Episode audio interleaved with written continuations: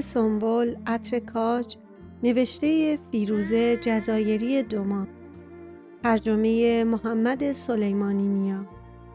گوینده زهره هاشمی تهیه شده در قاصدک شنو قسمت 25 اگر پولدار بودم. در آبادان لازم نبود راجع به پول فکر کنیم. نه برای اینکه پولدار بودیم. بلکه شرکت نفت به تمام نیازهامان رسیدگی می‌کرد. به کارمندان خانه های مبله مجانی می‌داد که ابعاد و امکانات رفاهیشان بستگی داشت به سابقه کار و تحصیلات. خرابی لوله کشی، ایراد سیم کشی و چکه کردن سخت رایگان تعمیر می‌شد. مدرسه، دکتر و حتی اتوبوس خرجی نداشت. وقت تفریح همه برای بازی بینگو، شنا و تماشای فیلم و کنسرت به باشگاه شرکت نفت می رفتن. به جز غذا تمام اینها مجانی بود. باشگاه جشن نوروز، مهمانی کریسمس و حتی سالی یک بار بالماسکه برگزار می کرد که به بهترین لباس مبدل جایزه می‌دادند. پدر و مادر و عمه صدیقه و امو عبدالله هر سال لباس روستایی ها را می پوشیدند و هیچ سالی هم برنده نمی شدن. سال 1957 یکی از کارکنان بخش اطفای حریق با پوشیدن لباس فضانوردی برنده شده بود. به پدر که مهندسی بود با مدرک فوق لیسانس یک خانه سه اتاقه داده بودند که حیات پشتی وسیعی داشت با باغچه سبزیکاری و مرغ و خروس. من هر روز گشتی توی حیات می زدم و وارسی می کردم ببینم هویج ها، زورت ها، تربچه ها و لوبیا سبز ها رسیدند یا نه. بعد دنبال حشرات می گشتم و از جانورهای توی باغچه آمار می گرفتم. مادر علاقه من به حشرات را سرگرمی عجیب و نامناسبی برای یک دختر کوچک می دانست. دختر خودم در علاقه به چیزهایی که میخزند و میلولند به من رفته.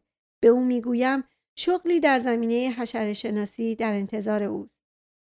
حیات جلوییمان در آبادان پر بود از گلهای روز، یاس و نرگس. کنار باغچه های گل تاب سرپوشیده بزرگی داشتیم. هر عصر گرمای نفسبر که فروکش می کرد بیرون خانه روی تاب می نشستیم. شربت آلبالو یا پپسی را خوش خوشک می نوشیدیم و تخمه آفتاب گردان می شکستیم. هامان اغلب هم بود با صدای زن همسایه که داد می‌زد جیمی جیمی نام شوهرش جیمی نبود جواد بود اما همسایهمان انگار زیاد فیلم آمریکایی دیده و تصمیم گرفته بود دوروبرمان را قدری خارجی کند. ما که نمی‌خواستیم کم بیاوریم یک سگ ولگرد آوردیم و اسمش را گذاشتیم جیمی و این طورها بود که هر روز از کسی می‌توانست صدای نه یک خانواده که دو خانواده را بشنود که جیمی مورد نظرشان را صدا می‌کردند. اوایل که به آمریکا آمده بودیم نه تنها باید خودمان را به پول دادن برای همه چیز عادت می‌دادیم لولکش برای بازدید از یک اشکال کوچک هم پول می گیرد. بلکه باید به پول آمریکا پرداخت می کردیم. سال 1972 یک دلار معادل هفت تومان یا هفتاد ریال بود. به این معنی که قیمت یک بسته سوسیس بولونیا نه دو دلار بلکه چهارده تومان بود. نیم کیلو گوجه نه پنجاه سنت بلکه سه تومان و نیم بود. هیچ چیز نمی توانست بدون تبدیل ذهنی به واحد پول ایران خریداری شود و ادامه میافت با وای چقدر گرونه هیچ نمی‌دانستیم آنچه در اوایل ورود به آمریکا گران می‌دانستیم بعد از انقلاب ایران مفت به نظر می رسد. انقلاب ها به ندرت برای اقتصاد خوب هستند. از 1979 ارزش پول ایران به شدت سقوط کرد. ارزش یک دلار به تدریج رسید به 800 تومان. قیمت بسته دو دلاری سوسیس بولونیا حالا 1600 تومان شده. هم قیمت یک قالیچه کوچک ایرانی قبل از انقلاب. حتی ایرانی هایی که قبلا راحت پول خرج می‌کردند حالا باید هر خریدشان را میسنجیدند. پدر همیشه مرد صرف جویی بود اما مشکلات مالی بعد از انقلاب او را وارد مرحله جدیدی از زندگی کرد. دنیایی با شعار خودم درستش می‌کنم با یک روپوش سفید به گوشی پزشکی نمی شود یک دکتر ساخت و با چند بار مراجعه به قرفه ابزارهای فروشگاه سیرز هم نمی شود یک کار ساخت. اما پدر به این باور رسید که می تواند عمده نیازهای خانواده را خودش رفع کند. سوابق مهندسیش همراه با مجموعه چهارده جلدی راهنمای تعمیرات خانگی Time Life او را قانع کرد که می‌تواند به هر شکلی که شده چکه کردن، نشتی، جیرجیر یا گرفتگی لوله را شخصا رسیدگی کند. هر اعتراض یا تردیدی از طرف ما باعث می شد ماجرای ساختن یک رادیو در دوره نوجوانیش را بازگو کند. وقتی با این نکته روبرو می شد که نسب کاشی با ساختن رادیو کمی فرق می کند در می آمد و می گفت که نه این طورام نیست. هر کسی توی خانه ما گشتی بزند شواهد بسیاری بر روحیه می‌تونم انجامش بدم پدر را پیدا می کند. حالا اگر از شیری که با علامت سرد مشخص شده آب گرم بیرون بیاید چه؟ در مقایسه با پولی که لوله کش برای تعمیر دستشویی می گرفت این مسئله مهمی نیست و نوار عایق‌کاری که سوراخ‌های دیوار آشپزخانه را پوشانده کی به آنها دقت می کند؟ و اگر کاغذ دیواری حمام به آن نمی آید زیاد سخت نگیریم حمام است دیگر سالن پذیرایی که نیست اگر Time Life یک راهنمای خودآموز عملهای پزشکی منتشر کند من و مادر کشور را ترک خواهیم کرد اگر پدر مهارت‌های فنیش را به کلبه درویشی خودش محدود می کرد خیلی خوب بود. متاسفانه کازم اصرار داشت قابلیتهایش را در اختیار همه ایمان بگذارد. او که تمام چیزها را در خانه خودش درست کرده بود به سراغ خانه بچه هایش می‌رفت. برادرم فرشید توی یک شرکت تکنولوژی پیشرفته مدیر است. برخلاف پدر فرشید مشکلی با پول خرج کردن ندارد. پول می‌دهد تا اتومبیلش را بشویند شلوارش را اندازه کنند و خانهاش را تمیز کنند. تمام لباسهایش را به خشکشویی می دهد و مبلغی هم اضافه می پردازد تا لباسهای تمیز در خانه تحویل داده شود. در آخرین دیدار پدر و مادر از فرشید پدر پروژه کوچکی را شروع کرد و به انجام رساند. بعد از اینکه فرشید برای رفتن به کار خارج شد پدر تا ابزار فروشی قدمی زد و چند قلم جنس برداشت. بعد تمام روز را مشغول بتونه کاری و رنگ زدن شد. وقتی فرشید بعد از دوازده ساعت کار به خانه بازگشت با طرح پرلک و پیسی روی تمام دیوارهای پنت هاوس طبقه 24 مش روبرو شد. اینا چیه؟ پدر او را به رقابت طلبید. اگه تونستی یه ترک یا سوراخ پیدا کن. همه رو پوشوندم. خیلی بودن. برادرم با ناباوری پرسید آخه چه کسی از شما خواسته بود همچین کاری بکنی؟ این رنگو از کجا آوردی؟ رنگش با دیواره من کاملا فرق داره.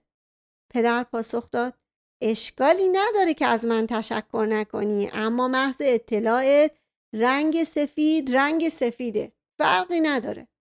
مادر که فرصت را غنیمت چمرده بود تا از خاطرات تعمیراتی خانه خودش انتقام بگیرد حرف او را قطع کرد. من بهش گفتم این کار رو نکنه. گوش نکرد هیچ وقت گوش نمی‌کنه. پدر با قاطعیت جواب داد خب که ما را برای جمله قصارش آماده می‌کرد.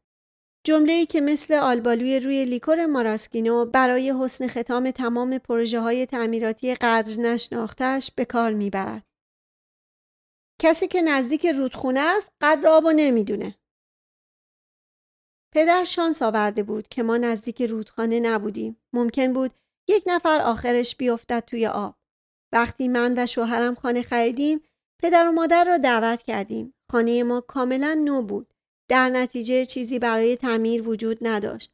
با وجود این پدر بعد از چند ساعت اعلام کرد شما یک کابینت کمک های اولیه توی حمام لازم داریم. ما جواب دادیم ما کابینت کمک های اولیه توی حمام لازم نداریم. پدر که بی به نظر می رسید گفت به نظر من لازم داریم. ما لازم نداریم اصلا نمی‌خوایم. پدر مثل گربه نباید هشت ساعت توی خانه تنها گذاشته شود. برای اینکه قلمروش را مشخص کند وقتی من و شوهرم سر کار بودیم یک کابینت کمک های اولیه خرید و به دیوار حمام نصب کرد. شاید اگر کج نصب نشده بود فرانسوا اینقدر دلخور نمی‌شد. در ملاقات بعدی پدر مخفیانه تصمیم گرفت که حمام ما به یک قلاب حوله احتیاج دارد.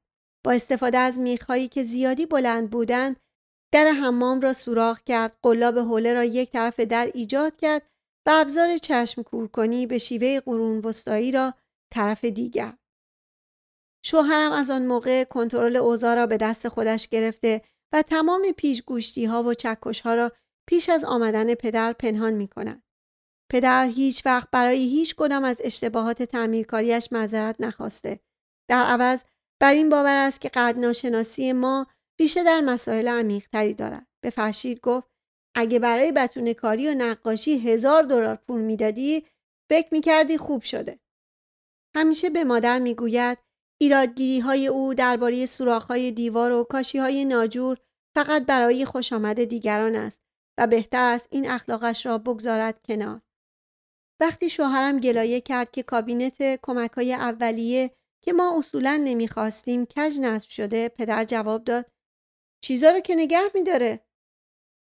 قابلیتی که برای عذرخواهی نکردن از اشتباهات فاحش دارد در موقعیت دیگری می توانست خدمت مناسبی به او بکند شاید در سیاست. ما هم یاد گرفتیم هیچ وقت درباره مشکلی در خانه شکایت نکنیم. مبادا پدر تصمیم بگیرد درستش کند. فرق نمی کند یک ایراد خانگی چقدر مشکل ساز باشد. کازم همواره می تواند بدترش کند. آن هم مجانی. پدر همانطور که فکرش را هم نمی کند برای گرفتگی دستشویی به لوله کش زنگ بزند همچنین نمی‌فهمد چرا مردم توی رستوران غذا می‌خورند. برای او بیرون غذا خوردن یعنی رفتن به خانه یکی از خواهرانش. جایی که نه فقط غذا تازه و خوشمزه است و توسط کسانی سرو می شود که او را دوست دارند و به جوکهایش می خندند بلکه در آخر صورت حسابی هم در کار نیست. رفتن به یک رستوران واقعی با پدر همیشه به یک معنی است. جوجه دوازده دلاره یعنی یک جوجه کامل به ما میدن بذار ببینم اونا دو چهار شیش هشت ده بیست میز اینجا دارم. متوسط چهار نفر. برای هر میز هر کدوم یک پرس جوجه سفارش بدن.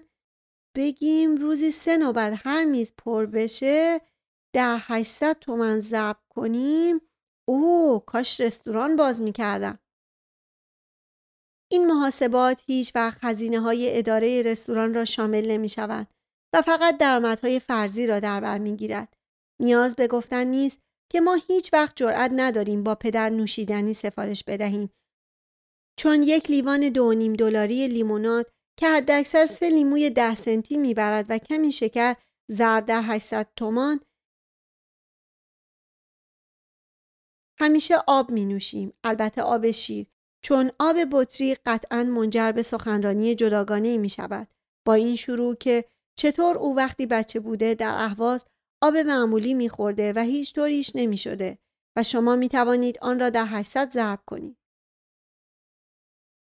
مثل کرم ابریشمی که تبدیل به پروانه شود پدر به محض اینکه پایش را در ایران می‌گذارد به آقای دست و دلباز تغییر شکل می دهد. به این دلیل که در ایران پدر میلیونر محسوب می شود. او و مادر حین سفرهای سالیانهشان در هتل شرایتون سابق در تهران اقامت می کنند. هتلی که بدون کاهش ارزش پول ایران هیچگاه نمی توانستند از عهده هزینهش برایند. هر سال خیشانمان در ایران کشوری که مردمش به مهمان نوازی شهرت دارند از پدر و مادر دعوت می کنند پیش آنها بمانند. اما پدر نمیپذیرد و توضیح می دهد که اقامت در سوئید چیزی است که او در هیچ جای دیگری استطاعتش را ندارد. اقواممان به دیدن او میآیند و به اتفاق در رستوران غذا می‌خورند و او برای تمام کارکنان انعامهای کلان می‌گذارد. وقتی پدر پذیرفت که با حقوق ماهیانه بازنشستگیش بعد از 33 سال کار در شرکت نفت در آمریکا فقط می‌تواند چند بار به رستوران برود تصمیم گرفت دست کم در ایران کار خوبی با آن انجام دهد. هر سال او حقوق بازنشستگیش را به نیازمندان اهدا می کند تا به حال خرج چند عمل جراحی، معالجه پزشکی، خرید عینک و دارو را پرداخت کرده است. حدود ده سال پیش با سه بچه آشنا شد که پدر و مادرشان را از دست داده بودند و با پدر بزرگ و مادر بزرگ پیرشان زندگی می کردند. هر سال برای آنها لباس، کتاب و اسباب بازی تهیه می کند. قبل از آخرین سفرش از من پرسید آیا می توانم کامپیوتر لپتاپم را برای یکی از پسرها به او بدهم؟ گفتم دارم با اون یک کتاب می نویسم. پدر گفت هر وقت کار تموم شد بدش به من. سال پیش مقداری قطعات یدکی ماشین برای مردی خرید که زندگیش را از راه مسافرکشی میگذراند و بدون ماشین درآمدی نخواهد داشت. سال پیش از آن هزینه تعمیر خانه ای را پرداخت که یک خانواده نه نفره در آن ساکن بودند. شانس آورده بودند که پدر راهنمای تعمیراتش را نبرده بود. هر سال پدر با چمدانی پر از پسته و سری پر از خاطره به آمریکا باز می گردد. درباره تجملات اقامت توی سویت هتل صحبت می کند و سفارش سرویس داخل اتاق و اینکه زن نظافتچی بیشترین انعام دوره کارش را گرفته. به من می‌گوید چقدر برایش عجیب است که در کشور خودش با چنین آب و تابی مورد پذیرایی قرار می گیرد و همه او را آدم کل گنده ای تصور می کنند. همش به خاطر یک حقوق بازنشستگی که در آمریکا تقریبا بیارزش است. بعد از آخرین سفرش از او پرسیدم آیا برای سخت نبوده که با آمریکا برگردد؟ جایی که با ثروتمند بودن خیلی فاصله دارد؟ گفت ولی فیروزه من تو آمریکا هم ثروتمندم فقط پول زیاد ندارم. پایان